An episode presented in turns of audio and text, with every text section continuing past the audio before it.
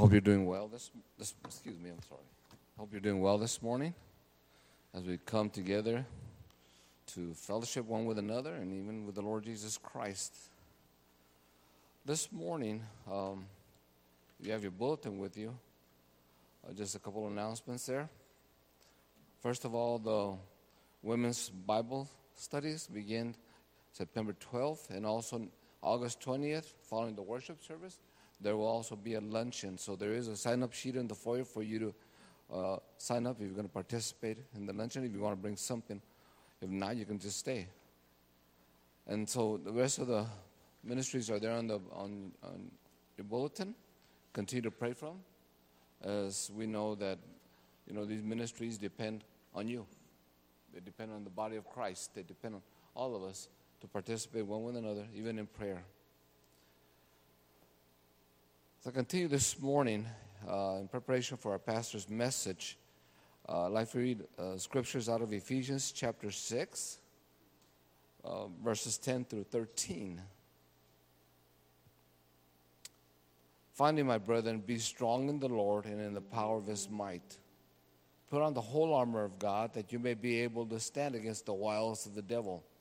For we do not wrestle against flesh and blood, but against principalities, against powers, against the rulers of the darkness of this age, against spiritual hosts of wickedness in heavenly places.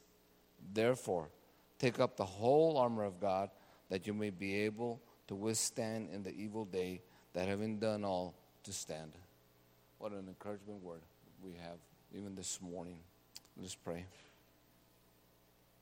Our Father, as we began this morning, the introduction to our service, that song just reminds us so much, Father, of the fact that we can find refuge in Jesus Christ. That when our, our lives are turned upside down, Lord, we have a Father in the Lord Jesus Christ, Father, that can give us peace. And we thank you for that, Father God. We thank you, Lord, because you say that um, if our mind is stayed on thee, you will give us perfect peace, Lord. We've got to be reminded of that, how wonderful you are, a good God you are, especially every day, Lord, because we know we need your mercy. And so this morning, Lord, I thank you for the time we're going to have together, the time that you're going to, we're going to be taught of your word, Lord. Pray that each one of us can glean something from the word this morning as we leave. And so, Father, this morning, I just pray for those that are not with us for whatever reason. Father, just bring them back to this fold. And we thank you so much for that. And so, Lord, we rely on your sustenance each and every day. We rely on your help, on your guidance, and your provision, and even on our health, Lord. And so, Lord, all our lives should revolve on you. And so this morning, Father, as we uh, participate this morning together in fellowship, we also are remembered, remembering, Father, the time that you gave your life on the cross. And so this morning, Father, we participate with the bread and the wine. We say thank you, Father, for all that you're doing. And pray this in Jesus Christ's name. Amen. Good morning, everybody. Would you stand with us for a time of worship?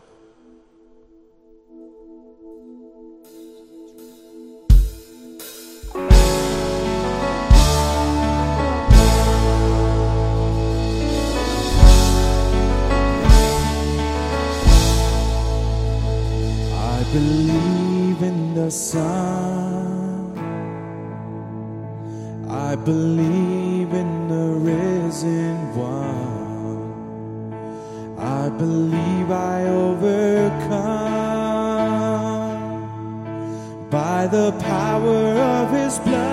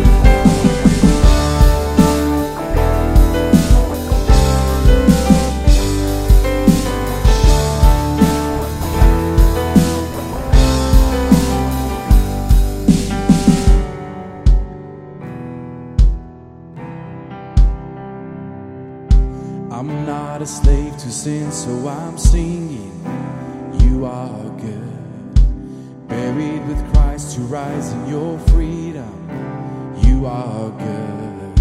When you make a promise, Jesus, you keep it, You are good. So I'll praise your name as long as I'm breathing, You are good. I'm not a to sin, so I'm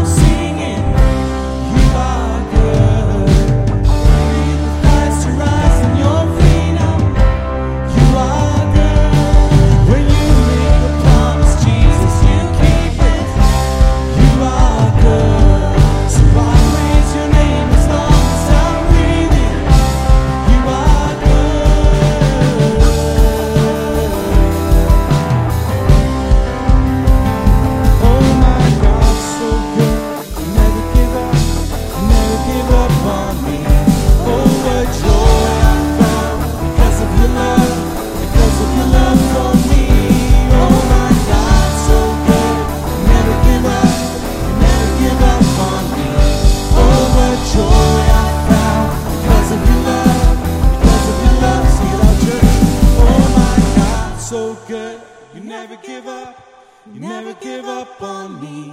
Oh, what joy I found because of your love, because of your love for me.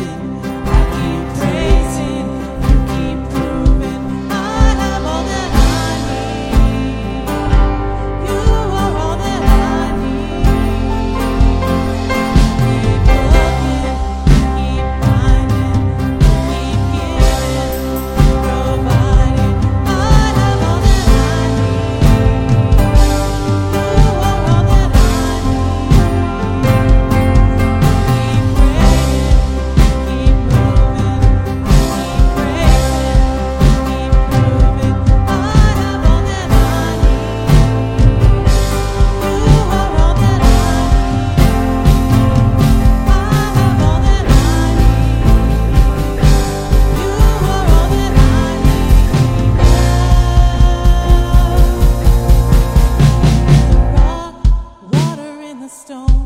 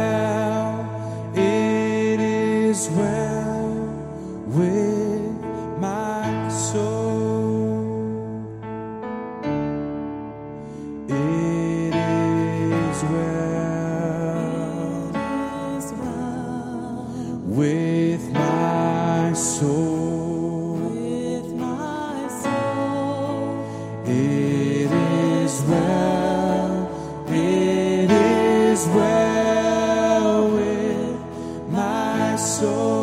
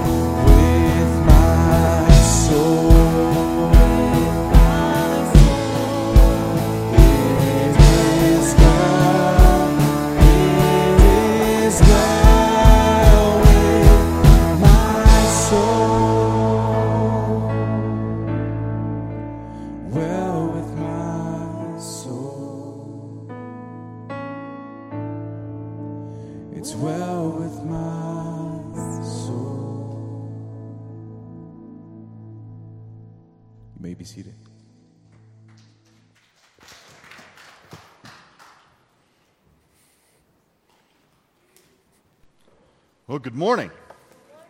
Hope you all are doing well this morning. Uh, children, remember it's uh, Communion Sunday, so we just have adventurers for Children's Church. uh, which means if you, not if you're adventurous, but if you're in second grade or lower, you can go, you're going to children's church this morning. Does that make sense? We've been doing this a long time, but I try to recommend, or excuse me, clarify every time. Um, so if you'd like to go to children's church, if that's what you're doing this morning, go ahead and go. Got a couple of extraneous items up here. All right. Welcome. Um, for those of you who haven't been here before, my name is Josh Meyer. They let me be the pastor here. Uh, they've done that for a while now. And uh, we're going to continue on in 1 Peter this morning. So I'd ask you to go ahead and open up your Bibles, um, and we'll pray before we begin. All right? That all right with y'all? I'm going to do it anyway. Let's pray. Father, we thank you for this day. Uh, we do thank you for your word. We thank you for the promises that are in it for us. And Father, we thank you for the opportunity we have to understand them, to apply them uh, to our lives, Father, to do what is right in this world. Uh, and we thank you for that opportunity that we have in our identity in your Son. And Father, we thank you again for it. It's your Son's name we pray. Amen. So we're here, uh, right, in, in 1 Peter 4, and we, we've talked about a lot of things. By the time you get to the fourth chapter of an epistle, they're fairly dense. So we've talked about who we are, um, and we're no longer offended when Pastor Josh calls us all aliens, right? We're all aliens. Um, and so we tell people don't get offended by that. That's just a word, and it means somebody uh, who is not a citizen of where they are, who has no right uh, legally to be where they are. That's who we are in our identity in Christ, right? In this world. Our citizenship is not of this world. Uh, scripture is very clear about that. And so that, that changes our expectations, right, uh, in this world. That's why. Uh, In certain legal documents, that word is getting scrubbed, by the way, because they understand the meaning of the word. Um, they no longer want to apply it to any sort of uh, individual on any side of any border, right? But we know what it means. We know that we have different expectations in this world than we would have in eternity or in the kingdom to come. And we're choice, meaning that we're not here accidentally. We have a purpose to accomplish. Now, that, sound, that may sound difficult to you, right? Because we think that exercising our rights is the key, especially as Americans, to fulfilling our purpose in the world. That we feel that that's necessary equipment, that that provides the framework or the resources that we need to accomplish our purpose, not in this context, right? It's actually necessary that you have the freedom of being a stranger and alien in your identity in Christ in this world. It's actually crucial that you understand our, your position, your identity, that it does not come with all of those rights, that it does not come with all of those privileges in this world for you to accomplish your purpose that God has determined for us in the world. Part of that is because much of what we are anticipating is future right? I don't think that I have to tell you guys that you're not glorified yet. Y'all look good. You got your Sunday pretty on, but you're not in glory yet. You're not glorified yet. Um, that we know that. We know that we're looking forward in our identity in Christ. We are looking for the heritage to come, the inheritance that we are to receive that is ready and reserved and waiting for us. We know that we have responsibilities and obligations here to love each other. We know that we are responsible in order to be able to love each other properly, to long for the Word, uh, to change our perception of how it is that we're to engage the Word, to learn the Word, to internalize it, um, and to know it and to apply it in our lives so that we're able to love the way that God wants us to love each other. Longing for the Word, also, that helps us in keeping our behavior excellent among the nations. That's. Uh, a key identity statement there for us, right? We are not, um, we're not a nation. Can I, is that simple enough? We're not intended to have a political structure or political power as a unit. We're intended to live and exist in dispersion, right? Just say yes. I'm right. Okay. That's okay. I, sorry. Sometimes I say that to make it. Just trust me. I'm right. That's the way the church is because that's the nature of the instruction. Peter literally said that. As you're dispersed among the nations, keep your behavior excellent. Don't try to go all Tower of Babel on the world, guys. That didn't work out well, right? When they tried to unify and accomplish something that they weren't intended to do, when God said disperse, they didn't disperse. Now I have to go study ancient languages for years and years and years. All because they wouldn't go live off on their own farm sometime, right? Legitimately. Causes problems. We need to understand that we're designed to operate in dispersion. Keep our behavior excellent among the nations. And he says he's not, he doesn't make any promises. You keep your behavior excellent, you may and probably will still suffer in spite of that. There's all sorts of inversions here, right, of your expectations. Uh, you expect that you need to be able to exercise your rights in order to achieve your purpose in the world. the key to you achieving God's purpose for you in this world is to realize that you have no rights. Zero. Actually, you're aliens. Special aliens, choice ones, precious ones, empowered by God, exercising your rights in another realm, so to speak, anticipating that it's coming, but not grasping tightly onto your rights, right? Christ was our example. Though he existed in the form of God, did not consider equality with God a thing to be grasped. Important. He says, You're going to suffer in this world because doing what is right is not a matter of exercising your rights. All the time, anyway. You're going to suffer. And he says, It's better, it is better, always, without exception, to suffer for doing what is right. We know that there are no exceptions because the first example he uses is Jesus, who did what was right. Did what was right and suffered more than any man, whose appearance was marred more than any man, one upon whom we could not look. Suffered in ways uh, unimaginable, inconceivable, and unable to be replicated, actually, because of his uniqueness. And he says, in case you think that that's an unreasonable standard, how about Noah? How about Noah, who preached righteousness? for 120 years with a 0% success rate. Did what was right, 120 years. Still just got on the ship, on the ark, with seven other people after 120 years when God was being patient. And in that context of, for doing what is right, as choice aliens in the world, recognizing the things that we need to recognize some of us learned anyway that baptism now saves us, didn't we? I say some of us because when I said, Does baptism save you? half of you said no, and half of you said yes. And I'm not sure which one of you were right, actually, because I don't necessarily get into your brains, right? So the text says baptism now saves us. What's the question we ask when we say baptism now saves us? Saves us from what? Or who? or whom or whatever. I get those two confused. What does it save us from? A lot of people play games with what kind of baptism it's talking about. There are all sorts of baptism in Scripture. I think it's about water baptism. I think that's pretty clear. What does it save you from? It saves you from isolation and persecution.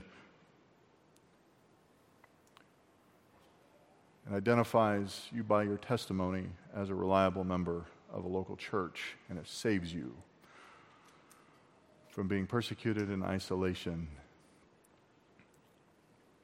Baptism was a death sentence in Peter's day in many cases. He says, don't look at it that way. The testimony that we do, in fact, identify with Christ, and it identifies for us whom we are obligated to, to love sacrificially. That's important, right?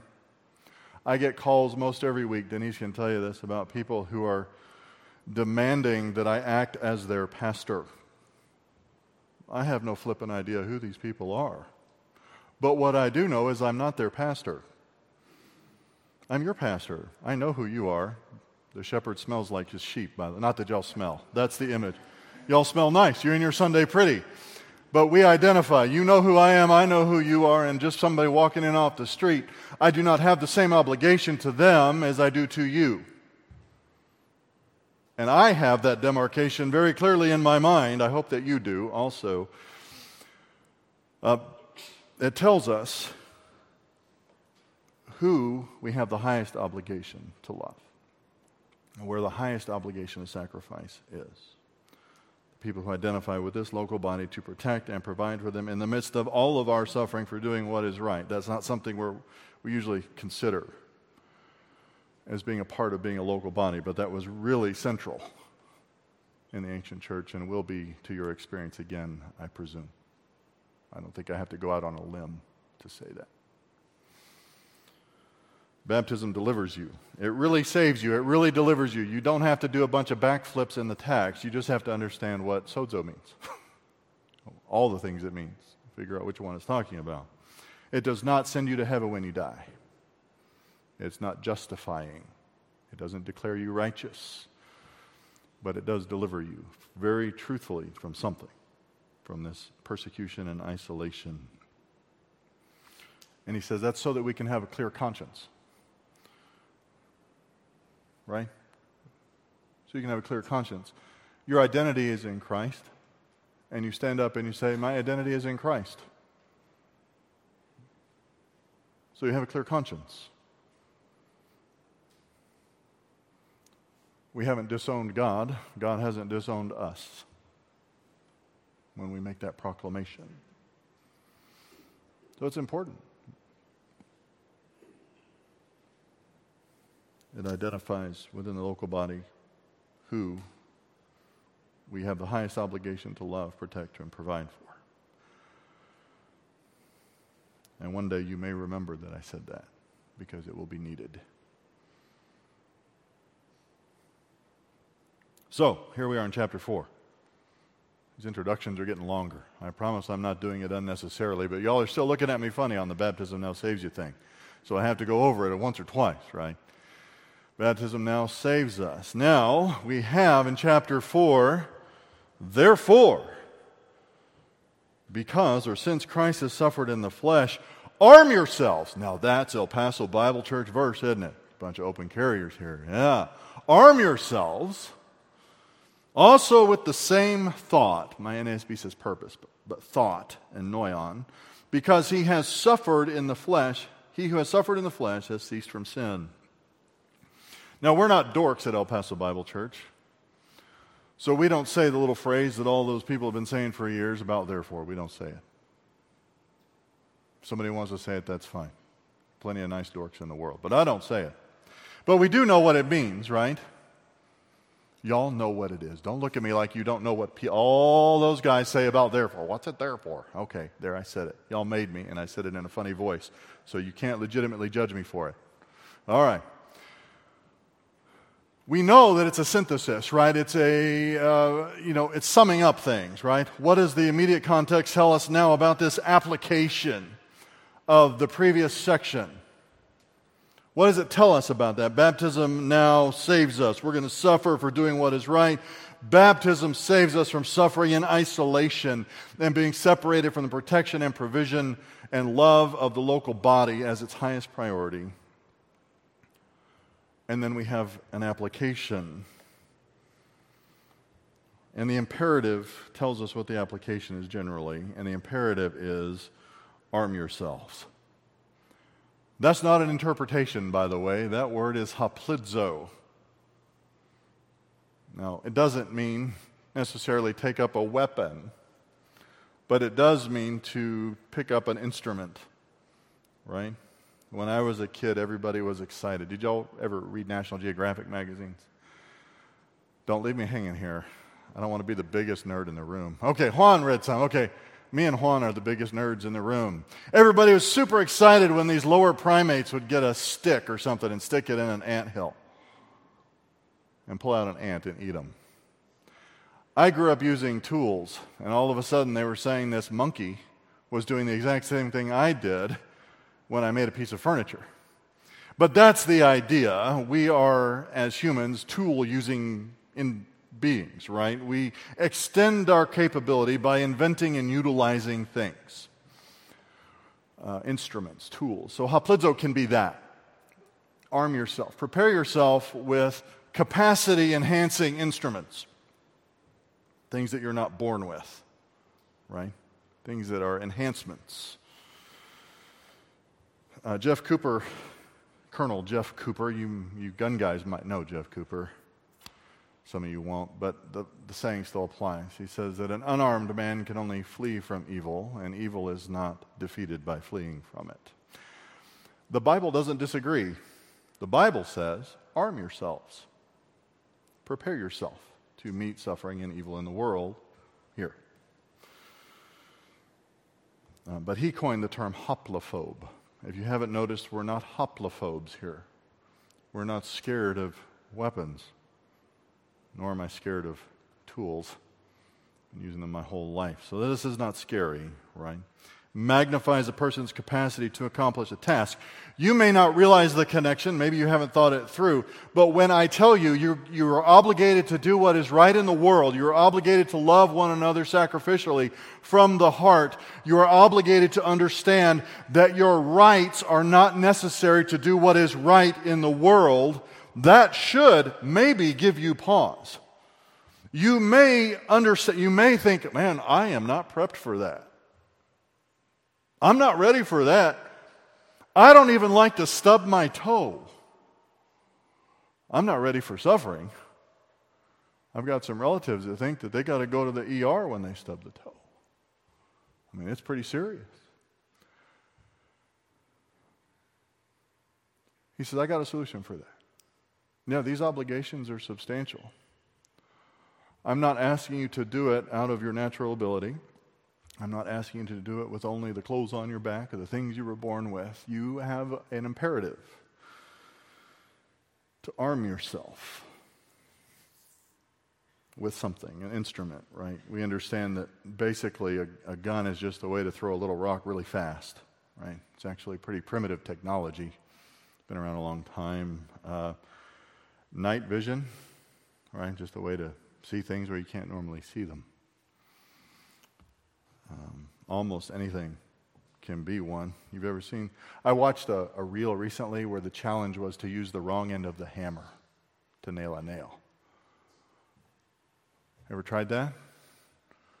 I didn't because I grew up in a wood shop and I'd still be wearing, I mean, I'd still be dealing with that shame, right? But this was a challenge. They were doing it on purpose they were challenging, they would, I'm not sure if there was beer involved. I think there probably had to have been a lot. They were trying to hammer a nail in one, one whack with the wrong end of the hammer. It was still easier than doing it with your head. Yes? Right? You still need the implement. Even if you're not fully secure in your knowledge of how to use the implement, the implement is better than no implement, is my point. It still looked pretty silly. We might try it at the Triple B, guys, August 26th, but beats cornhole with a stick. Anyway, Scripture agrees with the philosophy right? That to achieve our purpose in the world requires availing ourselves of God's provided instruments. It's not a, a, tangible tool in this case, but the, the verb is used for tangible tools as tangible effects. Okay? Arm yourselves with the thought or the thinkings of Christ. Adjust your mind because sometimes we, we get that at El Paso Bible Church. Some people think, well, you're, you're so academic. I can't win people. You know, some people think I'm just a stupid redneck, and other people think that I ought to get out of this pulpit because I use too many big words from the same sermon. I don't understand it sometimes. But you need to adjust your thoughts. You have control, uh, an obligation to discipline your mind. It is not just, we talk a lot about disciplining your feelings. I think that if you, have you ever seen the instructions on a fire extinguisher? They say, don't spray it at the flames, spray it at the base of the fire. If you focus today simply on trying to discipline your feelings without disciplining your thoughts, you're spraying the extinguisher at the flames. That's what you're doing. So if you need to discipline your thoughts, I think you will find that your feelings get disciplined secondarily. And that's what this says arm yourself by thinking different thoughts than you naturally think.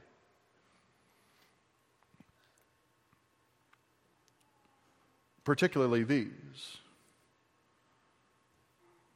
Now, it is our thoughts that produce things in our life, and He wants us to keep our thoughts on on task, right? And, and I've told you, I'm, I've never been formally diagnosed, but my, my sister uh, has been told she has adult ADD. And the comment was, You probably come from a long line of people. Probably everybody in your family has it.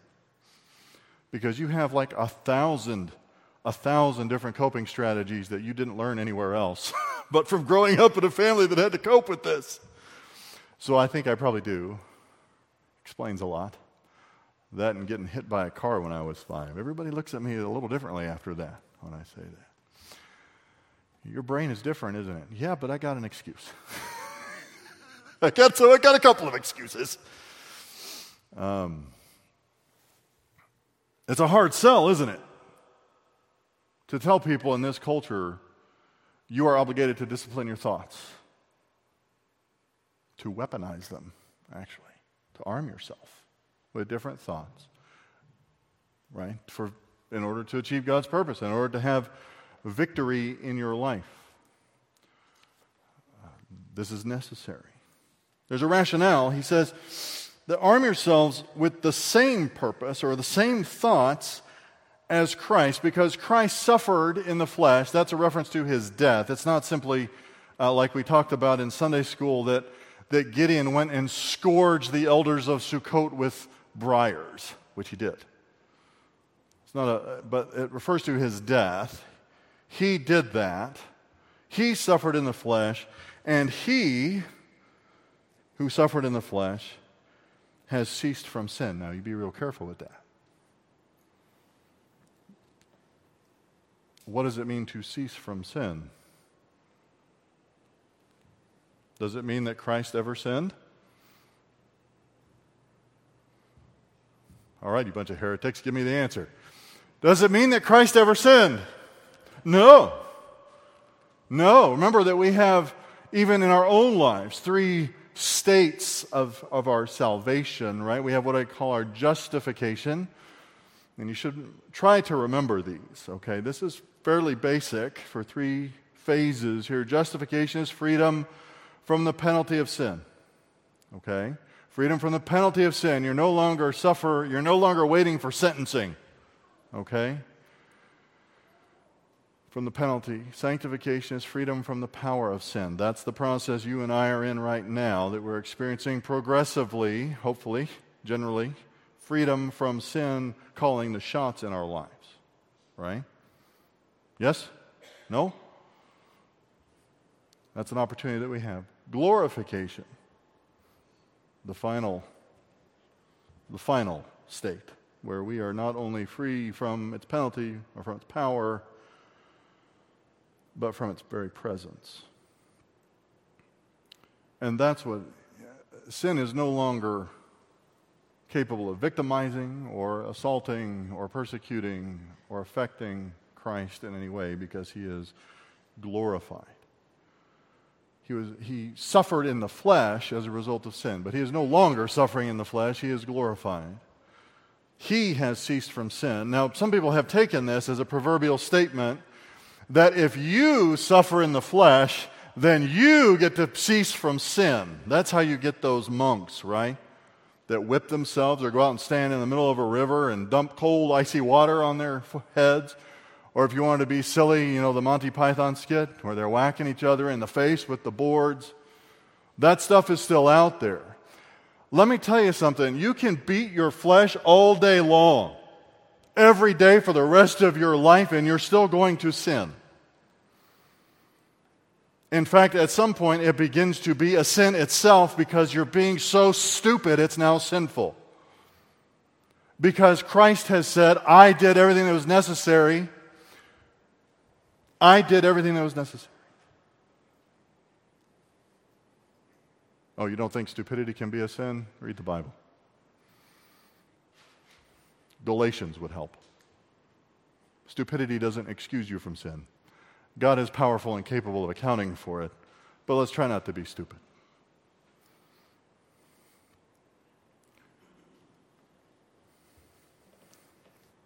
It's not a proverbial statement. He's saying you can trust this person.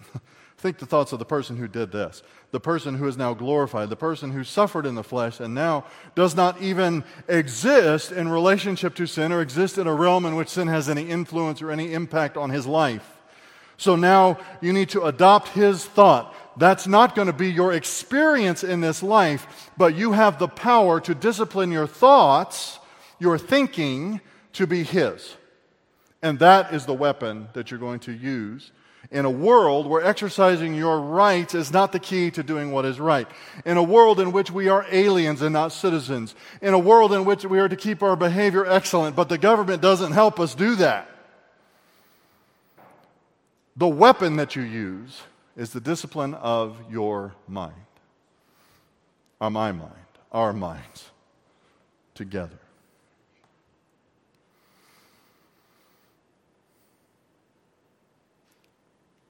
We can adopt the thoughts of one who is existing without the presence of sin. And that's the command. take up the arm, the instrument, so that we can live for God's will, right? That's what it says. So as, this is the purpose, so as to live the rest of the time in the flesh, no longer for the lusts of men, but for the will of God. Believers. And so you can live your life not in a fleshly way, but in a godly way. That's who he's talking to, by the way, is believers. The choice aliens. Do we need to review that? I think we reviewed that already at length. Believers, you can live your life according to the fleshly lusts of the world. You can do it the whole time you're here. You can be that rebellious. I'm not saying it's good. I'm not saying it's pleasant. It will probably ruin your life and lead you to an early grave, but you can do it and be a child of God, be justified, bearing the righteousness of Christ, your identity as a choice alien. Yes, having your citizenship in heaven, you can do that. Peter says, don't do that. Don't do that. You have a choice. Live the rest of your life not that way, but for the will of God.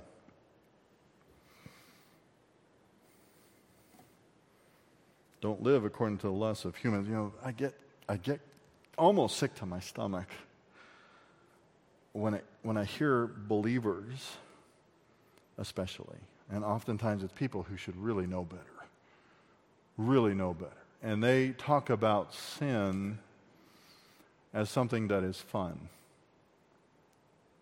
Say, well, yeah, it's fun, but you can't do it. As if God just put 100 padlocks on an amusement park. And He's just out to kill your vibe, right? He's just out to ruin your experience of fun in the world. Uh, sin isn't, isn't fun. When God says, children, don't do that, children, avoid doing that. No longer live your life for the lust of the flesh, but for the will of God. Children, don't do that. Um, it's more like the sign on the wastewater treatment plant that says no swimming.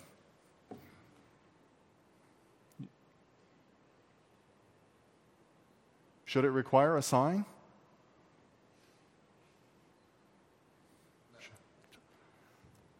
I won't describe to you. See, my dad was cool, right? But he was weird. And when I was a kid, we would go to the wastewater treatment plant on purpose, not to swim they used to let you pick up sludge which was processed from a wastewater treatment plant as fertilizer. And we were cheap. Guess what we brought from the wastewater treatment plant? Sludge. My dad didn't even own a truck. We were putting it in trash cans in the back of a Volkswagen Vanagon. It was a very special time in my life. It worked great for fertilizer and it came with its own tomato plants. Only cherry tomatoes survived the process, so we had thousands of cherry tomato plants growing in the lawn at one time. Guys, if the water is full of that crap, you shouldn't need a sign. But guess how dumb we are? We need a sign. We need a sign. No longer. In fact, you notice how he's talking about it. He says, Don't do that anymore. How dumb are we? Really?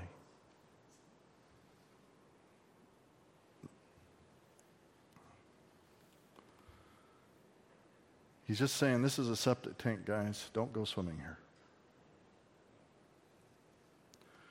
Now, if you were, like I am, somebody who you were raised in a Christian home and you came to the Lord young, like I was, five years old when I trusted Jesus, this next verse really kicks you in the teeth, right?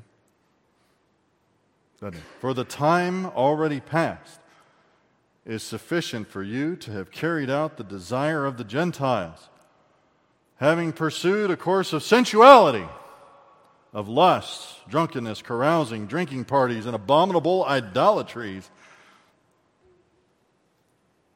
It was a rough five years.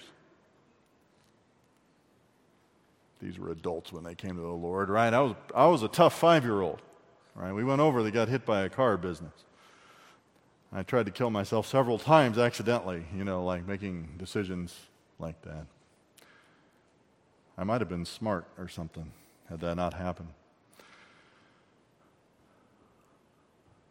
He says, whatever time, uh, that's not how you should see it, right? I hope, I hope, I, I, I hope for most people that they trust Christ as young children.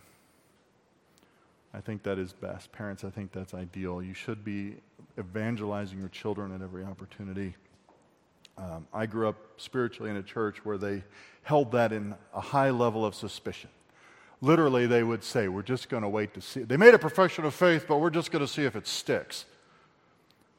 What they meant was that they were waiting for the kid to demonstrate that he wasn't a little heathen still. Guess what?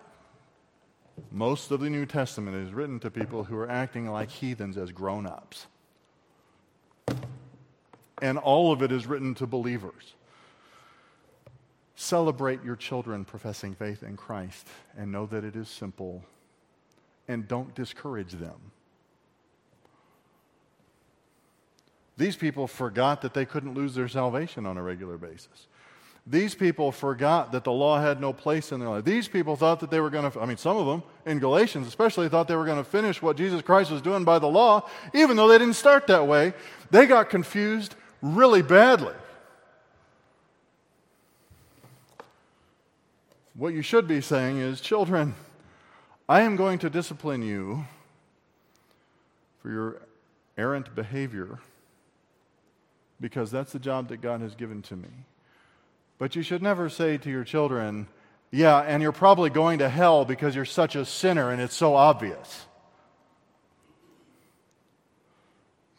Pretty blatant sinners say that to their children, let's just be honest. People who are guilt ridden by their own sin, frankly. Sorry, that's not on topic. That's not even in the notes. Sorry. Oh, I'm not sorry. Get over it. Anyway. The point here is however many minutes you spent doing those things, like in my case, I don't think it was a lot of minutes. Some of y'all might have had more minutes. All the minutes that you spent doing it, now's the time to not waste any more minutes in your life. You don't like counting your life in minutes, do you? Everyone always says years. It could be minutes. Hopefully, Jesus comes for the church today and we're all caught up into the air and we don't make it to lunch. The blessed hope is blessed for a reason. It could just be minutes. Whatever minutes it was was sufficient. All the rest of the minutes you have, live for God's will. Discipline your mind. And in our practices, be separate from those things. Be separate. Remember, it is, we're, we're not, remember, we're not separate from the presence. Only Christ is. We're not trying to emulate his, his being, his existence, the content. We can't. We're not glorified. But we are told to adopt and arm ourselves with his thoughts, with his mind. And doing what is right is always better, even when we suffer for doing what is right.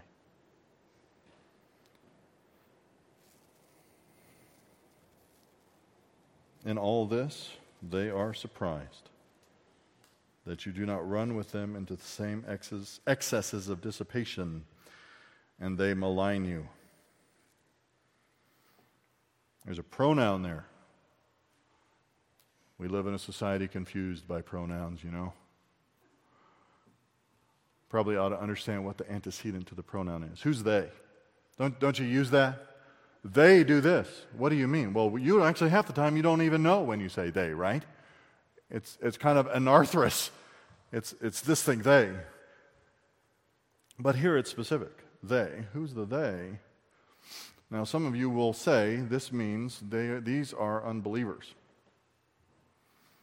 And I think it could be unbelievers. But understand the they is this are the people who carry out the desires of the Gentiles, of the nations.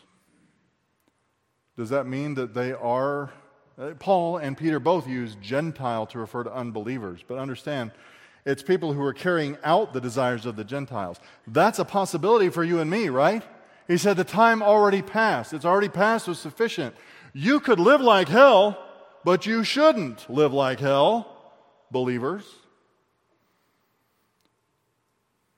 So who's surprised? The people who are carrying out the desires of the Gentiles. That could be unbelievers, it could be fleshly believers, which actually has probably been more common in my life.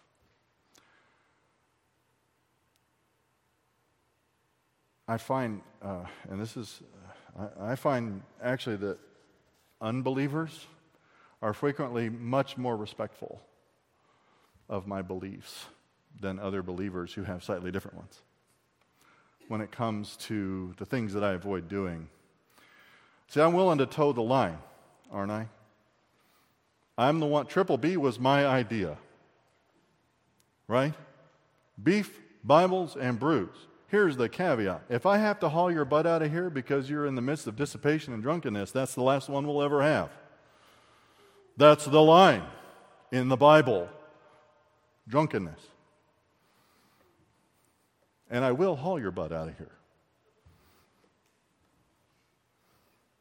Don't test me. I, I have hauled drunks out of places already in my line of work in past years. I know I can do it. But the line is there biblically. When you try to hold the line, you have other believers that are far more critical than most unbelievers. At least in our post Christian environment. Jacob and I have been talking a lot about, um, lately, about uh, Christian apologists for homosexuality. You know, that this exists, right? That there are people who say, well, the church has always misunderstood what, understood what the church has taught about homosexuality and its acceptability. And Jesus never taught on it. And you know, you know the drill. You know the drill if you're familiar with that. Um, just try disagreeing with somebody on that point.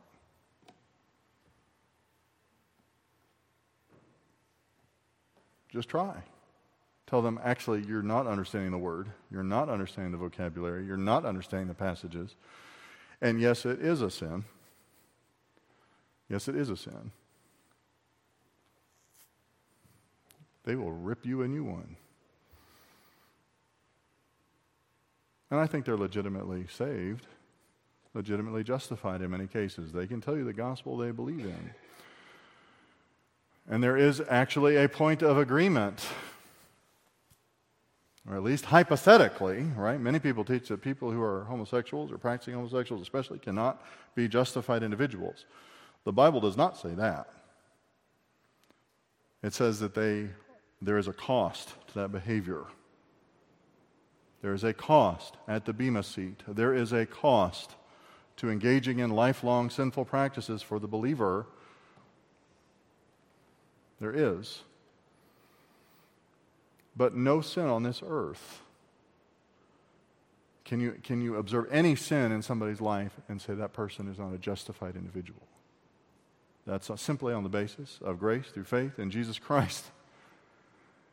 And whether somebody is morbidly obese or disobedient to parents or a homosexual, none of those things, none of those things can separate you from that. None. I'll give you a minute for some of y'all to stand up and walk out. That's okay.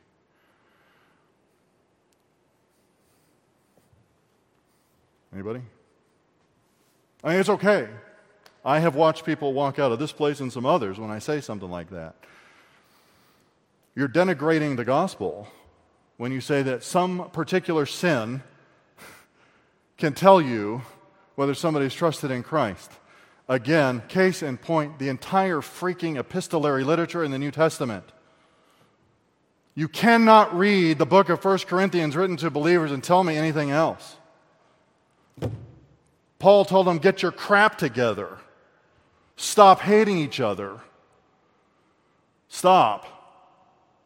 He didn't say, You know what? Y'all are obviously going to hell because your behavior sucks. Didn't say that. Stop hurting each other. Anyway.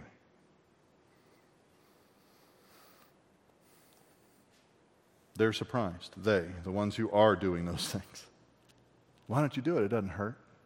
It doesn't hurt anybody. Isn't that the thing? Well, my, this sin is victimless. That's what they said about transgenderism originally, right? It's victimless. The ideology isn't, is it? It's not victimless. In fact, there are no victimless crimes within the body of Christ. Right? I've told you, pastors are the big toe of the body of Christ. They're weird looking, kind of ugly. Nobody knows what they do until they're gone. Right? Pastors are the big toe of the body of Christ. But if you stub your toe, what happens? The whole body starts walking funny. And in some cases, in my relatives, they start screaming bloody murder.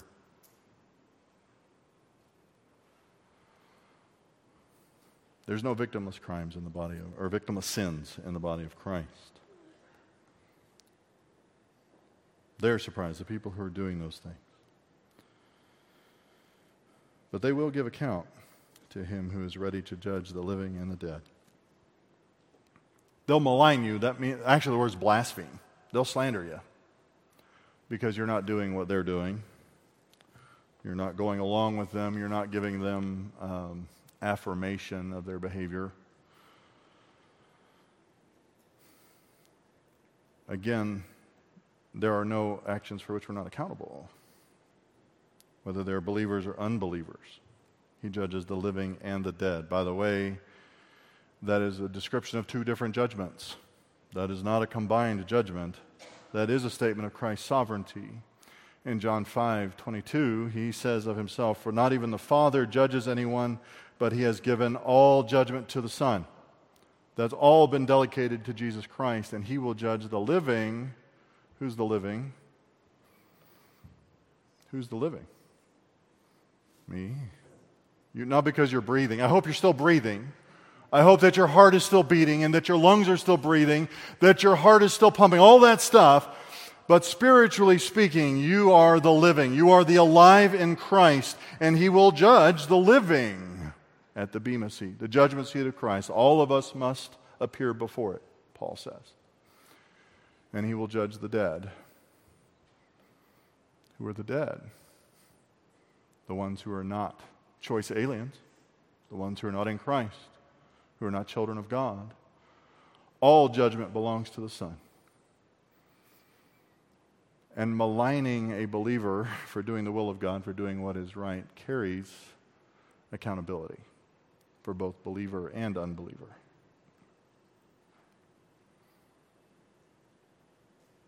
So we need to arm ourselves, knowing that it is um, not always a parade, not always a celebration when we do what is right, knowing that we should do the will of God and no longer suffer the lusts of men. This morning, and I know we're all y'all want to go to lunch, but this is our communion Sunday, where we remember what made all, all of that possible Christ laying down his own life, laying down his own life in our place and for us on our behalf.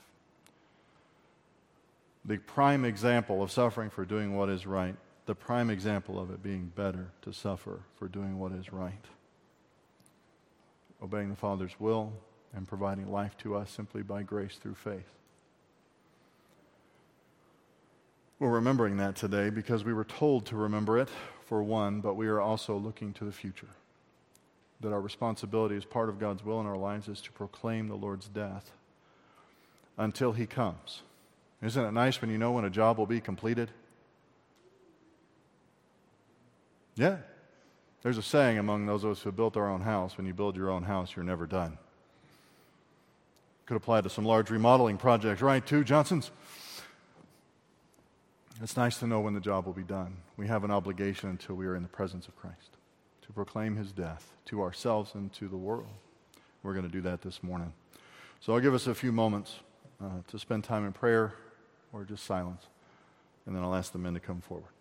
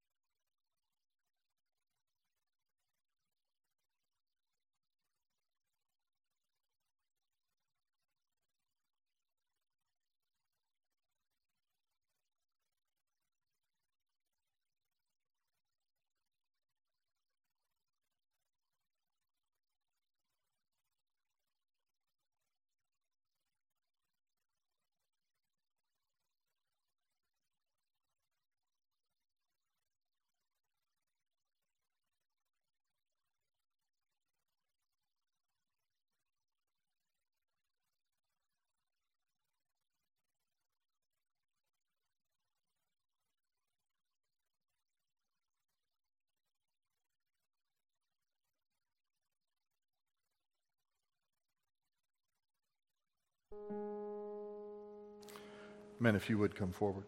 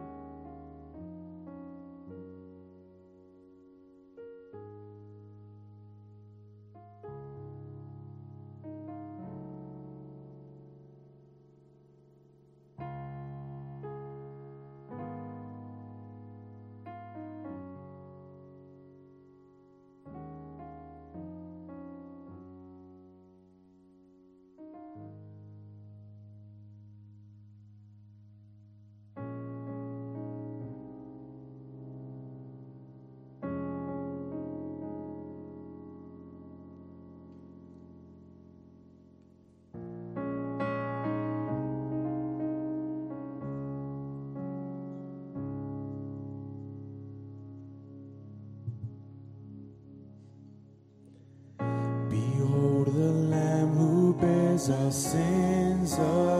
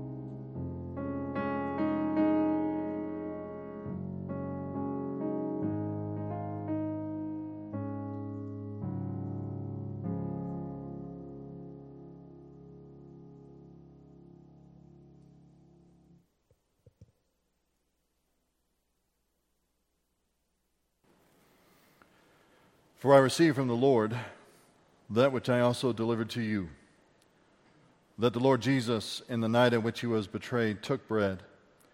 When he had given thanks, he broke it and said, This is my body, which is for you. Do this in remembrance of me.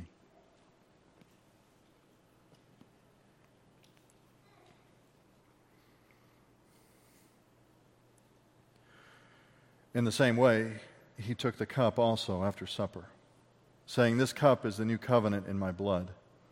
Do this as often as you drink it in remembrance of me.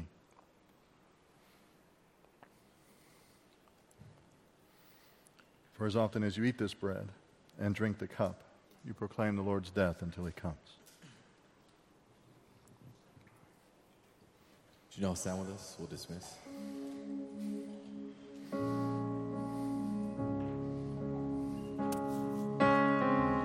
And so with thankfulness and faith we rise to respond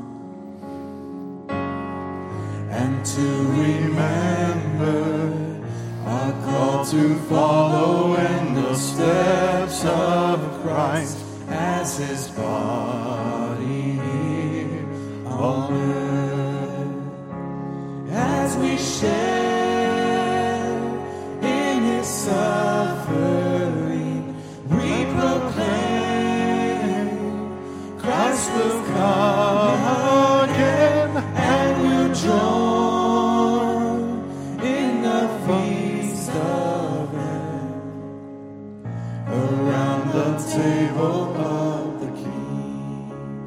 bless you guys. Have a great week.